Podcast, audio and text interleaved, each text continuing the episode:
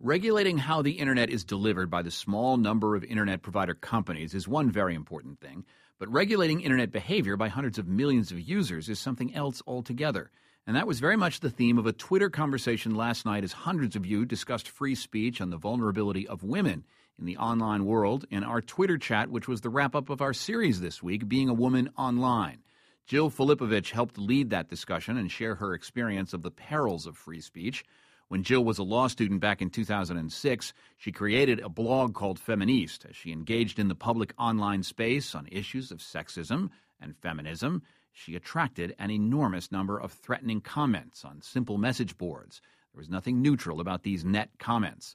Jill joins us now. She's a senior political writer for Cosmopolitan.com. Welcome, Jill. Thanks for having me. We had great fun last night uh, talking to folks, and uh, you know, I, I, I was not able to uh, botch your name in a, a Twitter chat. Uh, that's one of the advantages of that medium. Um, but uh, w- what was your sense of the difficulty of regulating the behavior of people in an environment where things can get out of hand on certain debates and subjects? Yeah, I mean, you know, I think all of us, or most of us anyway, do want to strike a balance between free speech, free expression, the kind of, you know, wild west dynamic of the internet and also making sure that everyone who participates on the internet, you know, isn't being threatened, harassed, and bullied. Um, how you actually draw that line is really, really difficult. Um, you know, I think there are some things that are really clear, uh, you know, which are active direct threats you know i'm going to come kill you um, is pretty obvious you know but when you're getting comments like you know you should be assaulted um, i think those can be a little bit harder to parse and I think it's certainly difficult for, you know, the big companies that run these platforms like Twitter and Facebook to figure out a mechanism uh, to make sure that these kind of threats and harassing comments don't get leveled in the first place. Thinking about the vulnerability of women in particular, um, what comments did you receive back when you were a law student, and what regulatory environment do you imagine could have prevented them? Um, you know, I, there were there were a lot of a lot of different comments, um, you know, for, of varying levels of offensiveness. Um, you know, the ones that I think kind of got to me personally the worst uh, were the ones that were either rape threats or kind of, I guess, what I would call rape fantasies that were being, you know, played out um, in public, including by, you know, some people who, at least on this anonymous message board, claimed to have gone to school with me and, you know, know, had known me in some capacity. Um, you know, I I think what was interesting that was you know a message board that was run by two private individuals, um, but had hundreds and hundreds of users. You know, t- something like Twitter, which has millions of users and you know is run by a large, very profitable company. Um, I think has you know different interests. I think if the two people who had run that message board had made a decision, we're not going to allow these kind of comments, they could have shut it down very easily. Um, and they actively and publicly chose not to do that. I think what you're seeing with Twitter you know, is that they have for a long time really kind of shirked their responsibility when it comes to dealing with these sort of comments. Um, you know, but yesterday it was just made public that the Twitter CEO has really taken personal responsibility for this. Uh, well, he does, says he says his company is dreadful at, at right, at and it is with trolls. Yeah.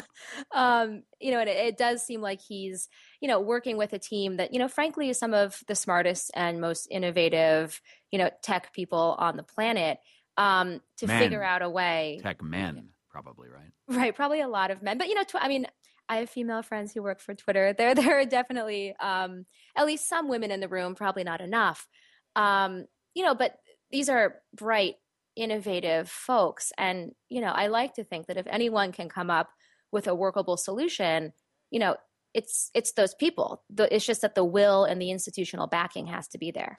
There was a cultural discussion in our Twitter chat last night, and here you, uh, Jill Filipovic, says I have almost never commented on blogs or websites except my own. I volunteered last night. I used to comment all the time long ago, back in the 80s, and I found it really kind of brought out the worst in me. It was easy to just sort of say something snarky or nasty or or get into some sort of debate. But I found that, you know, I don't like to do that anymore. Um, I, I, almost never comment. I, I'm much more interested in sharing stories and getting information. And I think that more typifies the way women come to the internet what do you think culturally is the difference between the female and the male online experience, if there is any?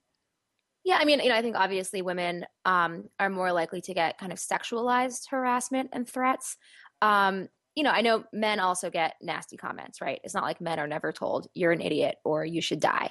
Um, men do hear those things. What I think women hear is you're an ugly fat idiot and you should be raped until you die. That's the fundamental difference in the kind of hate that men and women get.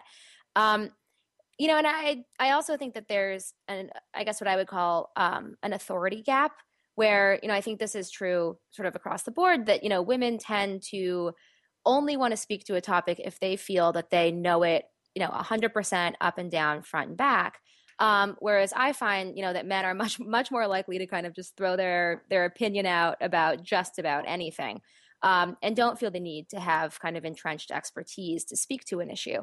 And I think you see that gap in comment sections where you see women reading and you know saying, "Oh, this is super interesting. I'll share it. I'll disseminate it." And then men read it and they say, "This is super interesting." So like, I'll add my voice because my voice really matters here. Do you think there is a um, a a point at which a comment or a series of comments can hurt somebody permanently and that that distinguishes the internet from just someone yelling in a crowd?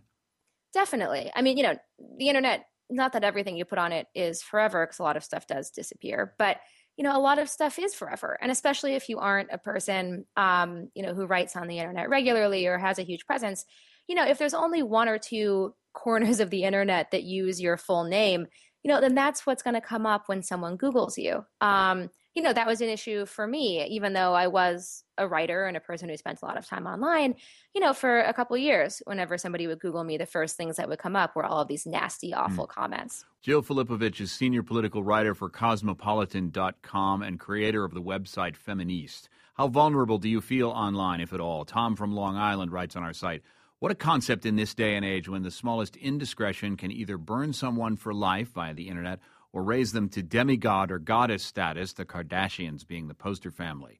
Our Twitter chat last night, Tammy Oni shared, I stopped commenting because I felt rationalization and civilized discussion no longer had a place on the internet. She was referring to her online life, not our Twitter chat.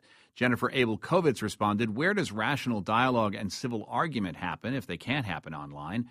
If you want to weigh in on this debate, you can join our conversation by calling 877 8 My Take or tweet us at The Takeaway.